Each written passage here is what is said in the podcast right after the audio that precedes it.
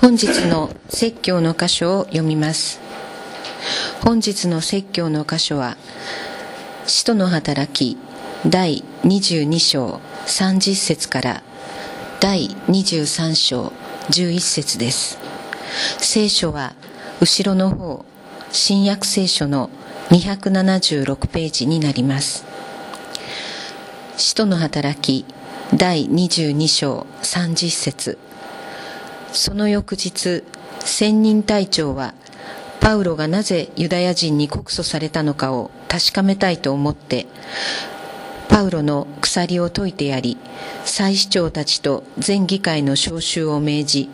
パウロを連れて行って彼らの前に立たせた。パウロは議会を見つめてこう言った。兄弟たちよ私は今日まで全く清い良心を持って神の前に生活してきました。すると大祭司アナニアはパウロのそばに立っている者たちに彼の口を打てと命じた。その時パウロはアナニアに向かってこう言ったああ白く塗った壁。神があなたを打たれる。あなたは立法に従って私を裁く座につきながら立法に背いて私を撃てと命じるのですか。するとそばに立っている者たちがあなたは神の大祭司を罵るのかと言ったのでパウロが言った。兄弟たち私は彼が大祭司だとは知らなかった。確かにあなたの民の指導者を悪く言ってはいけないと書いてあります。しかしパウロは彼らの一部がサドカイ人で一部がパリサイ人であるのを見て取って議会の中でこう叫んだ。兄弟たち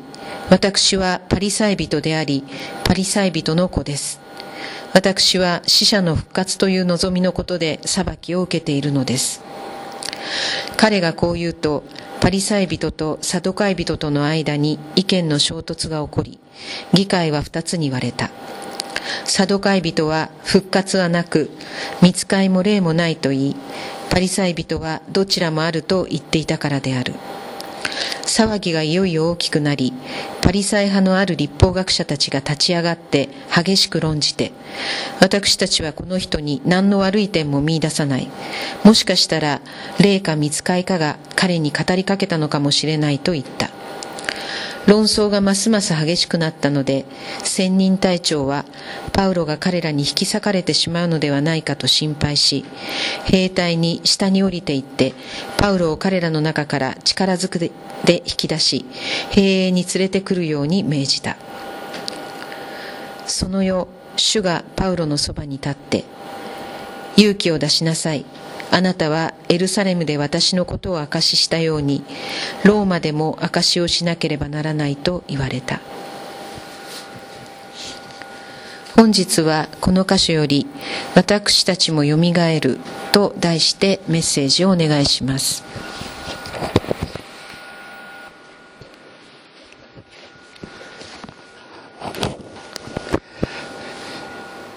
今聖書を読んでもらいましたけれどもパウロが伝道者パウロが捕らえ捕らえられた。その理由は何であったか。それはイエス・キリストは復活なさった。ということを告白したからです。告白してやめなかったからです。そしてただ単にイエス・キリストが復活なさったということを告白しただけではありませんでした。私たちもイエス様と同じように復活するのだということを告白してやめなやまなかったのです。パウロは言っています。もし私たちがイエス・キリストに単なる望みを抱いているだけなのならば私たちは何と惨めなものだろうかと言いました。どういうことか。イエス様が復活なさったということを頭で信じるだけで私たち自身もイエス様と同じように復活するということがわからないのであれば私たちは惨めだって言ったんです。これは誰に言って向かって言ったかというとコリントの教会の人たちに向かって言ったのです。いいですか？クリスチャンたちに向かって言ったのです。コリントのクリスチャンたちはイエス様が復活する復活したということは信じてました。だけど私たちも同じようにイエス様と同じように復活するのだということを信じない人たちが非常にたくさんいた。それがキリスコリントの教会であったと言います。この点今のキリスト教会においても私たちは本当に明確にしなければいけないポイントだと思います。みんなイエス様がよみがえられたイエス様よみがえられた。イエス様を信じたら天国に行きますとは言うけれども私たちもよみがえるっていうことを私たちは本当に聖書から学び取らなければいけないんです。イエス様を信じたら天国に行きますよ信じなかったら地獄ですよって、まあ、よく言われますけど僕はそういう宣教の仕方は正しいと思いません。そうではない、まあ、もちろんそういう側面ってのはあるけどもそこにそこに力点を置いたらナミアムダブと唱えれば仏の本願限りなしとどこがどう違うのか全くわからないじゃないですか。全くわかんないですよ。そうですよね。天国に行くっていうのと極楽浄土に行くっていうのとはじゃあ何がどう違うの？イエス様を信じるっていうこととナミアブダブスを唱えるっていうことは一体何がどう違うのか名前が違うだけじゃないか。っていうふうになってしまう可能性があると私は思います。パウロが命を懸けて伝えたことは主イエスが主イエスが私たちの罪のために死なれたことそして3日目によみがえられたことそして私たちも主と同じようによみがえるのだということだったんです。で私たちも主と同じようによみがえるということがこの地上を生きている私たちにとって非常に重大なことであったからなんです。今日はそのことをですね。皆さんと一緒に学びたいと思います。先ほど、えー、コリントビテの手紙第一15章を読みましたが、えー先ほどこの15章っていうのは非常に長い箇所でその後半読みましたが、えー、ちょっと前半の方から少し目をそちらに向けていきたいと思います。えっ、ー、と後ろの方339ページ。後ろの方339ページ。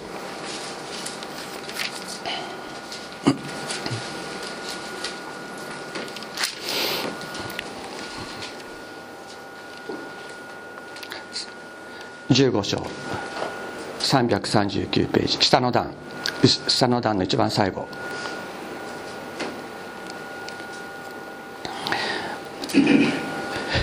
兄弟たち。私は今あなた方に福音を知らせましょう。これは私があなた方に述べ伝えたものであなた方が受け入れまたそれによって立っている福音です。またもしあなた方がよく考えもしないで信じたのでないなら私の述べ伝えたこの福音の言葉をしっかりと保っていればこの福音によって救われるのです。私があなた方に最も大切なこととして伝えたのは私も受けたことであって次のことです。キリストは聖書の示す通り私たちの罪のために死なれたこと。また葬られたこと。また聖書の示す通りに3日目によみがえられたこと。またケパにケパっていうのは、えペテロのことですね。ペテロに現れそれから十二弟子に現れたことです。その後キリストは500人以上の兄弟たちに同時に現れました。その中の大多数の者は今なお生き残っていますがすでに眠った者もいくらかいます、まあ、このことはですねこの500人の人たちというのはみんな若かった。若い人たちにイエス様復活のイエス様が現れたということを意味しているというふうに言われています。そしてその後キリストはヤコブこのヤコブというのはイエス様の兄弟のヤコブ。エルサレム教会の中心人物となったヤコブに現れそれから人たち全部に現れました。そして最後に月足らずで生まれたものと同様な私にも現れてくださいました。月足らずで生まれたものと同様なというのはこれはもともとはですね流産した胎児というような意味でもあるのです。ですからこのことからパウロは障害者だったんじゃないかというふうにも言われています。そういうようなもの同様な私にも現れてくださいました。私は人の中では最も小さいものであって人と呼ばれる価値のないものです。なぜなら私は神の教会を迫害したからです。ところが神の恵みによって私は今の私になりました。そして私に対する神の恵みは無駄にはならず私は他の全ての人たちよりも多く働きました。しかしそれは私ではなく私にある神の恵みです。そういうわけですから私にせよ他の人たちにせよ私たちはこのように述べ伝えているのでありあなた方はこのように信じたのです。でところで、ま、ところがですね、えー、キリストは死者の中から復活されたと述べ伝えられているのならどうしてあなた方の中に死者の復活はないと言っている人がいるのですかというふうにパウロは言っています。つまりキリストはイエス様は死者の中からよみがえられたということはみんなそうだよねっていうふうに言っているのにあなた方の中にいや復活なさったのは復活なさったのはイエス様でイエス様だけが復活するした復活するのだしたのだ。他の私たちは復活しないっていう人たちがいたということです。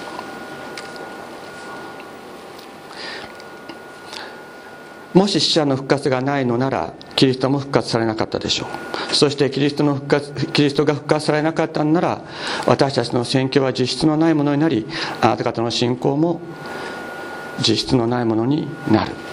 イエス・キリストが復活なさったということは私たちも復活するんだ。っていうことが前提なんだ。ということなんです。イエス・キリストだけ特確かにイエス・キリストは神の子イエス・キリスト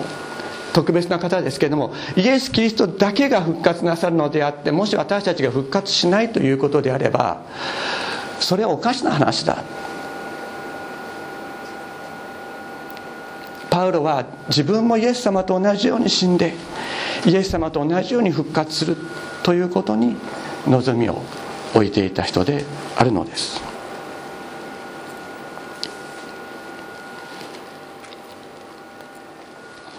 で19節にこう書いてありますね。もし私私たちがこの世にあってキリストに単なる希望を置いているだけなら私たちは全ての人の中で一番哀れなものだ。ただ単にただ単にキリストに望みを置いているだけだったら私たちは何とあれだろうか。世界中で最もあれだ。どういうことかというとキリストに単なる望みキリストを信じればイエス様を信じたら天国に行けるって思ってるだけだったら私たち哀れだって言うんですよ。イエス様を信じたら天国に行くだけ行くっていうそれだけのことしか信じてないなかったら私たち哀れだ。パウロはどういうなぜか。というとこのキリストの復活の命というのは私たちの実存の中に切り込んでくるんだ。で私たちはそのことを知るから体験的に知っているか知っていくから肉の死を超えて天国に入っていくということが本当に分かっていくんだ。ということをパウロはこのコリントビテの手紙第1第2の中で語っていくんです。しかし今やキリストは眠った者の発想として死者の中からよみがえられました。でちょっと飛ばしてですね、えーと、先ほど読んだところ、えー、第一コリ、えーと、同じ章のですね35節次のページ。次のページ、えー、342ページの35節になりますが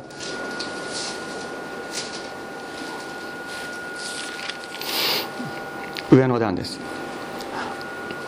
ところがある人はこう言うでしょう。死者はどのようにしてよみがえるのかどのような体で来るのかって愚かな人だ。あなたの巻くものは死ななければ生かされない。つまりこの肉が肉がそのままよみがえるんじゃないよってことを言ってるんです。地に属する体と天に属する体は違う。地の体の栄光と天の体の栄光は違う。で朽ちるものでまかれ、ね、朽ちるものでまかれ朽ちないものによみがえらされ卑しいものでまかれ栄光あるものによみがえらされ弱いものでまかれ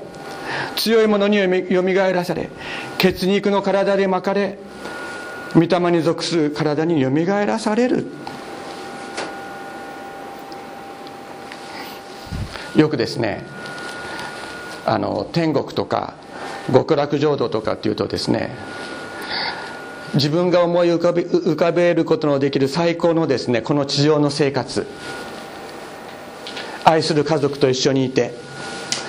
その家族の中に家族の中に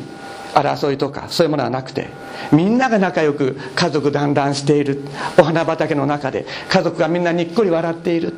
そういう状況を極楽浄土であるとか天国であるとかって言ったら私たち日本人は思い浮かべる。だけど今パウロ何て言ってますか？そうは言ってないんですよ。もし私たちが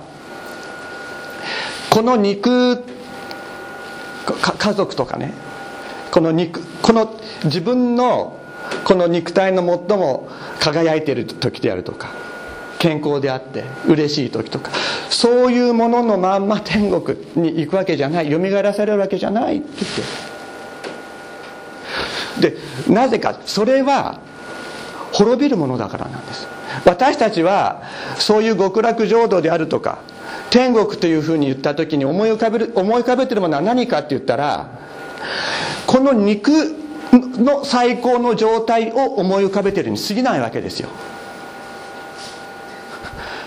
肉の最高の状態を思い浮かべてそれが天国そのまま移し替えられたらいいというふうに思い思ってるに過ぎない。だけどそれは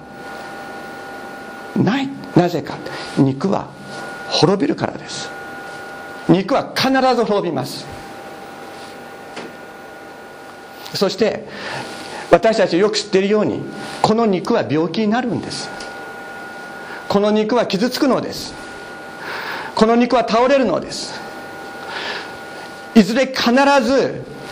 病に倒れ傷つき絶望する肉がそのまま天国に行ったってそれは天国でも何でもない。この肉がすっかり死んで新しいものによみがえる。新しいものによみがえる。それがイエス・キリストの復活でありまたパウロが告白してやまなかった復活であった。わけです。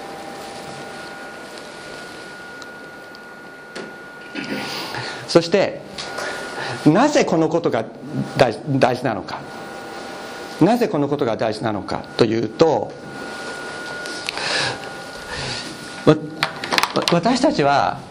こう地上でこう生きていてですねまあここが死だとする。この地上で生きていてこの地上の性のレベルをですねこういうふうにこう上げていけば上げていけばね天国に行けるとか思う。であるいは一般的にあの、えー、日本人が、えー、考えている、えー、死生観によるとですねこのギャップ上げていけない人いますよね。自分の霊的な状態ってのを上げていけない人がいる。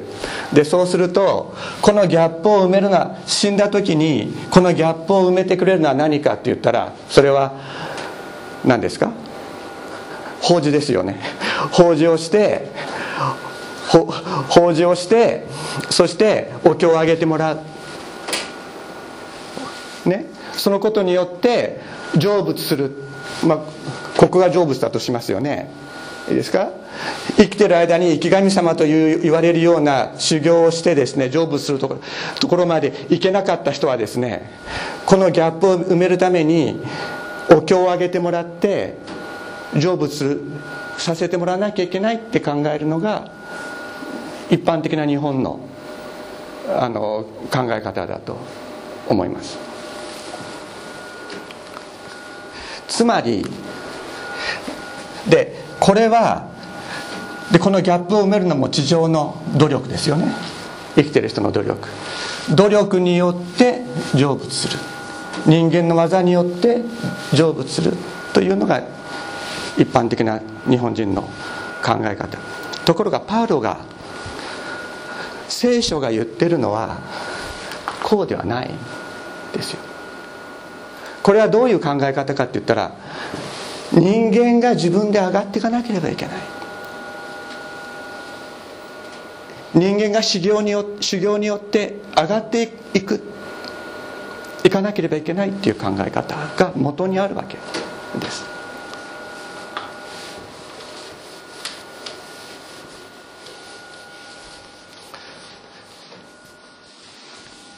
しかしパウロが述べ伝えたイエス・キリストの福音というのは私たちは基本的に罪人です。自分の力でどんなに頑張っても自分の力でどんなに頑張っても復活さ復活の体に到達することなんか絶対できないです。絶対できない。しかしそこに天から復活の命が下ってくる。ということを彼は告白したのです。天から来られたイエス・キリストが十字架にかかって私たちの罪のために死んで私たちの罪をあがなってくださって復活なさった。その復活の命が私たちのところにやってくる時に私たちはここではなくてここに生きるものになる。下ではなくて天の命に生きるものになるんだ。でそれを死んでからではなくて 生きている時から経験することができるものになるということをパウロは教えているのです聖書は教えているのです。でこのそのことはどこに書いてあるか。えー、コリンコリントビテの手紙の第2の4章7節以下ですね、えー、っと新約聖書の349ページ。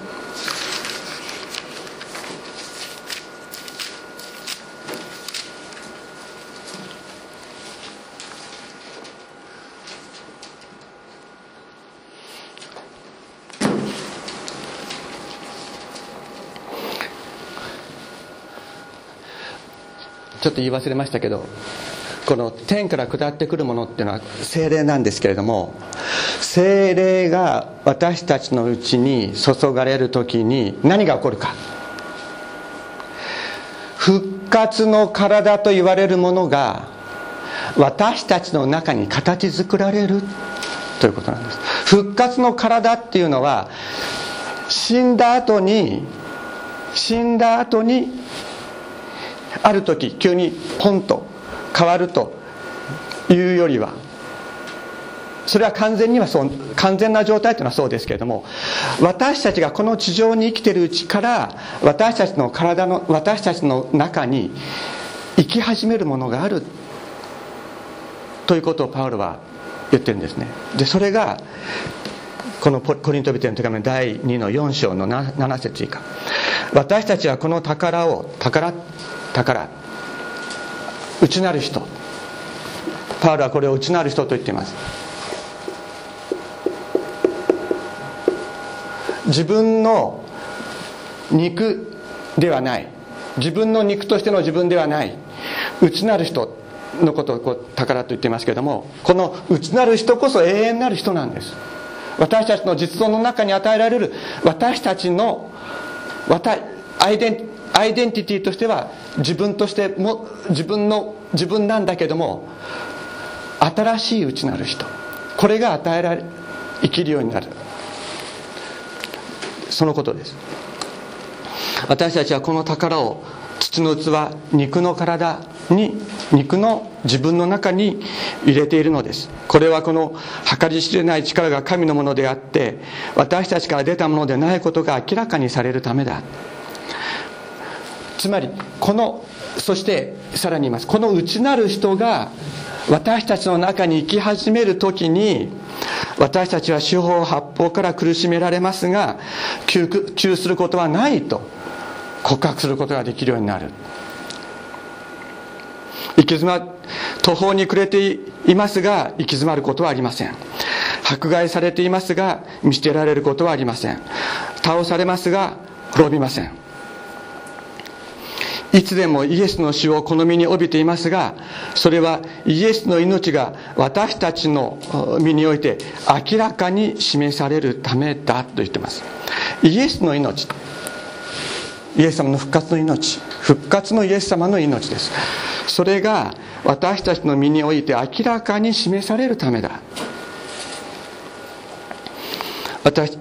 私たち生きているものはイエスのために絶えず死に渡されていますがそれはイエスの命が私たちの死ぬべき肉体において明らかに示されるためなのです。こうして死は私たちのうちに働き命はあなた方のうちに働くのです。私は信じた。それ家に語ったと書いてある通りそれと同じ信仰の霊を持っている私たちも信じている家に語るのです。それは主イエスをよみがえらせた方が私たちをもイエスと共に共によみがえらせあなた方も一緒に見舞いに立たせてくださることを知っているからだ。主イエスをよみがえらせた方が私たちもイエスと共によみがえらせてくださる。それはイエス様がこの地上の生涯を送られた時に本当に精霊に満たされてやがてよみがえる内なる人というものを自分の内の中にしっかりと持ちそれを意識しながら生き抜かれたように私たちもイエス様にあってイエス様と共によみがえらされるんだ。それは内なる人が与えられてるからなんだっていうんです。内なる人が与えられてるからイエスと共によみがえらされるのです。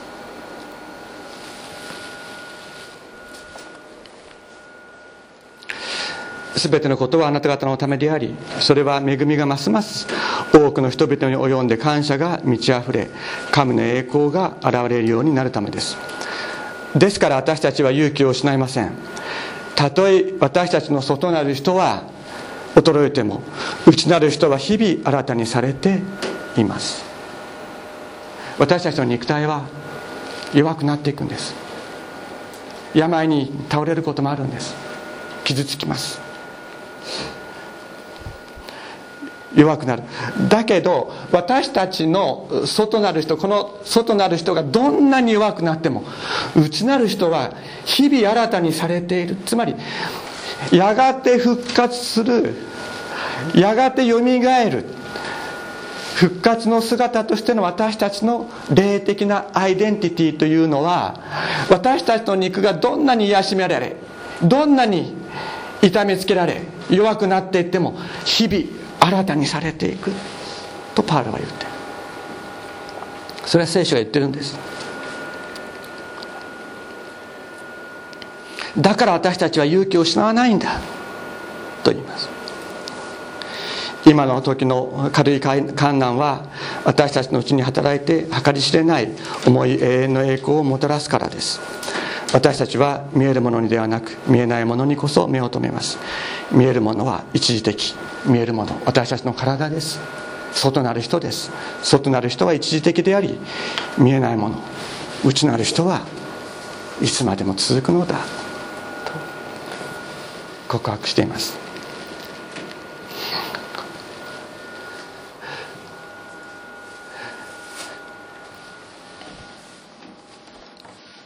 今これあの私たちの外なる人がした。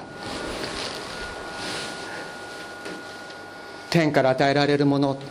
内なる人上に書きました。これ決してこういうふうにだんだん上がっていったりとか。若い時に死んだらねいい内なる人が与えられて年を取ってから信じたら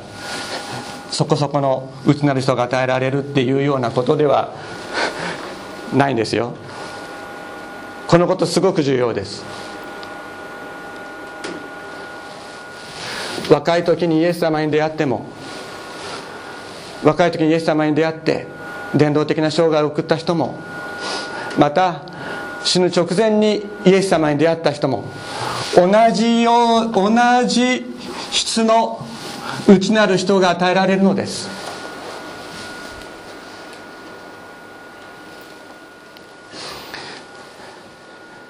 皆さんには何度も何度かお話をしましたが去年私が出会った方に今橋敦先生という先生がいらっしゃいました。キリストの伝道者です。若い時にイエス様に出会って脊椎カリエスで7年間病院のベッドに釘付けになっていた人が一歩も立つことができなかった人が7年間桜井先生という先生の祈りによって立ち上がってキリスト伝道者になりました。でその先生が83歳になって人生の最後を迎えられた時もう、えー、腸年点からですね肺炎を併発してそして、えー、手術を受けられましたけれども、えー、意識も混濁してもうどうなることかわからないという状況になった。そんな中で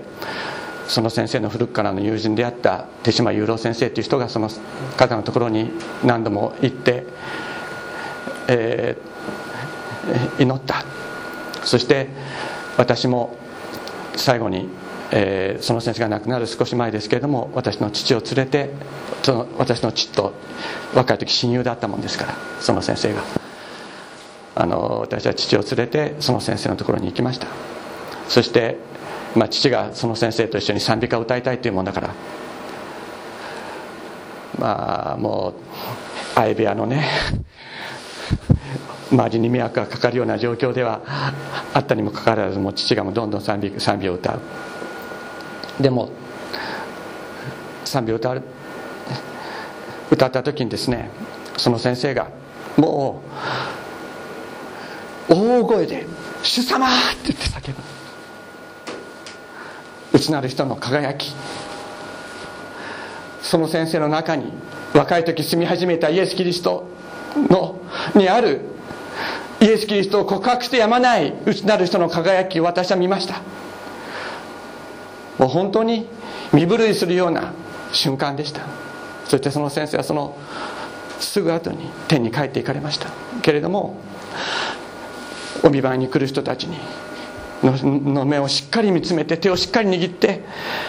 イエス様を伝えながら天に帰っていかれたと言います。またその先生は若い時にイエス様に出会って立ち上がった人です。私また私はパパニューギニアに伝道に行った時にもう死にかけているというマーティンという人に出会いました。もう村の誰もがもうマーティンはもうすぐ死ぬからあんな人のところに祈りに行っても仕方がないっていうような人でした。今まで教会に行ったこともない。で教会に行く人を批判してもうバカにしてそういう生き方をしてきた人間だから彼のところに祈りに行ってやる必要なんかないってクリスチャンの人に言われたんです僕。だけど僕はあの彼のところに祈りに行こうって言って祈りに行って。そしてイエス様を伝えました。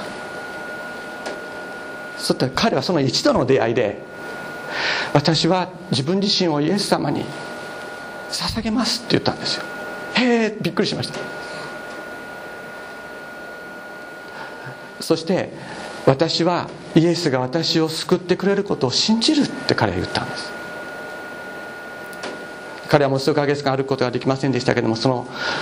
次の日私はもう一度彼のところに祈りに来ました。そうすると彼は今まで人も祈ったことがないんですよ。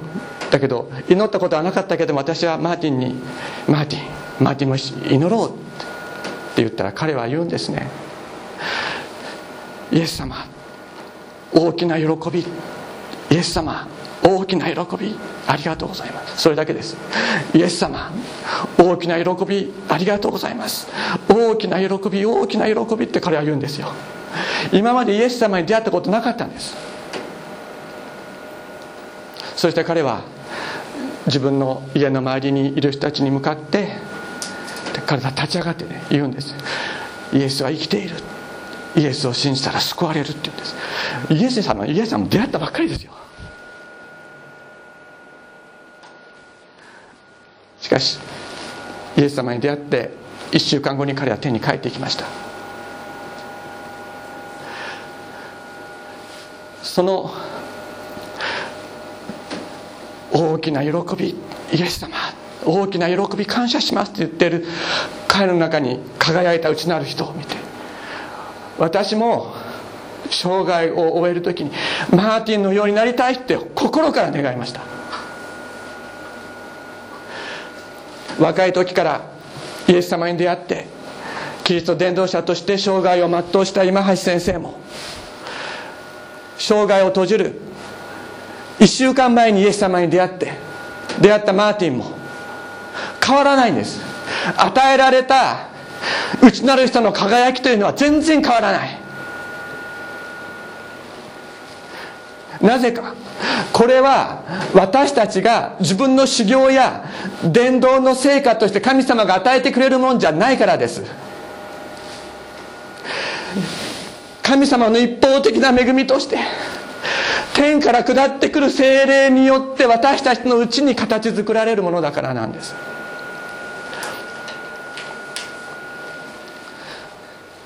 だから皆さんどうぞ覚えてほしい。今まで自分はキリスト教と関係のないイエス・キリストと関係のない生活をしてきた他の宗教にかかってきたっていうこともあるかもしれない。だけどそういうことは関係ないんです。神様が私たちのうちに内なる人やがて復活の体となるこの内なる人を与えてくださるということに関して私たちがこれまでどういう生き方をしてきたかということは関係ないんです。ただ主イエス様私にもそれを与えてくださいと。願う私たち一人一人に神様これを必ず与えてくださる。イエス・キリストを信じるということはそういうことです。この内なる人が与えられる。精霊によって内なる人が与えられる時に私たちはイエス・キリストと同じように復活するものとなるのです。そしてローマ人への手紙の第8章11節に11節以下にパウロはこのように告白しています。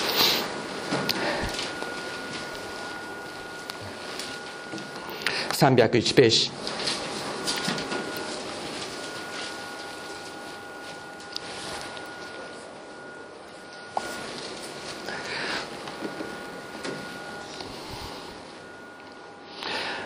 もしイエスを死者の中からよみがえらせた方の御霊があなた方のうちに住んでおられるならイエス・キリストを死者の中からよみがえらせた方は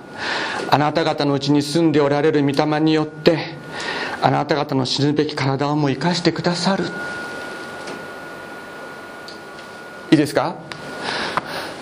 内なる人だけが大切だって言ってるんじゃないってことです。内なる人がだけが大切だと言ってるのではなくてこの内なる人が与えられるならば精霊によって内なる人が与えられていく時に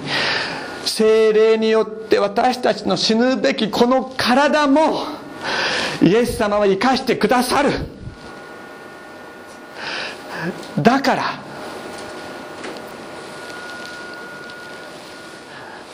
私たちはこの地上の障害においてイエス様を本当に知って生きていくことが必要なんです。死んだら天国に行く。それだけのためにイエス様を信じるんじゃないんです。この死ぬべき体をも生かしてくださる方を精霊によってまた内なる人与えられた内なる人を経験することによって体験しこの死ぬべき体をも生かしてくださる方。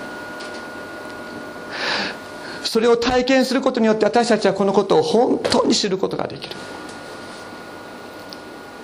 パウロはただ単におとぎ話を考えるようにこのことを言ったんじゃなくてこれは彼自身の体験だったんです。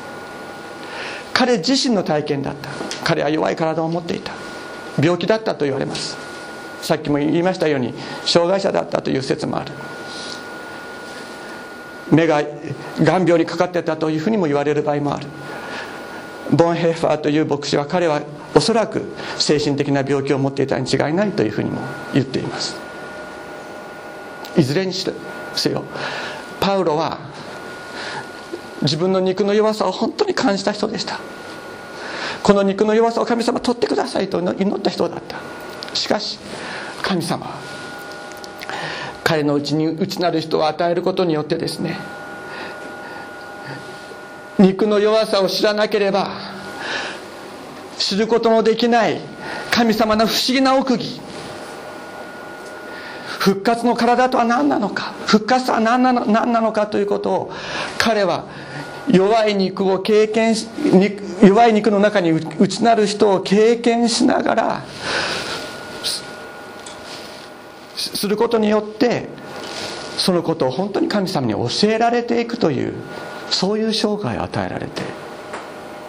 いったのです。パウロは言いました。さっき読んだ第2、えー、コリントビテの手紙第1の15章ですけれども死者の復活もこれと同じです。朽ちるものでまかれ朽ちないものによみがえらされ。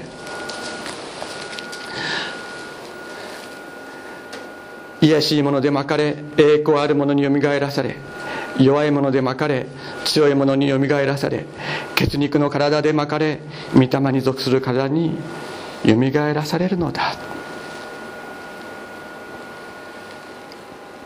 あなたは今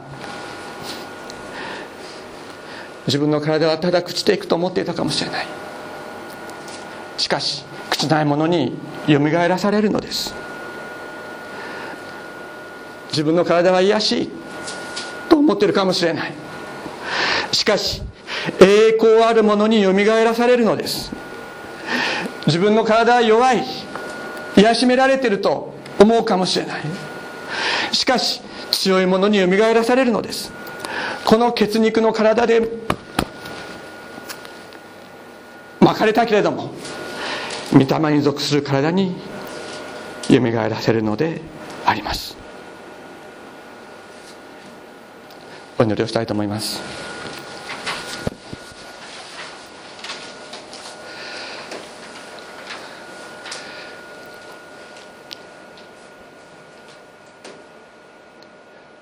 天のお父様。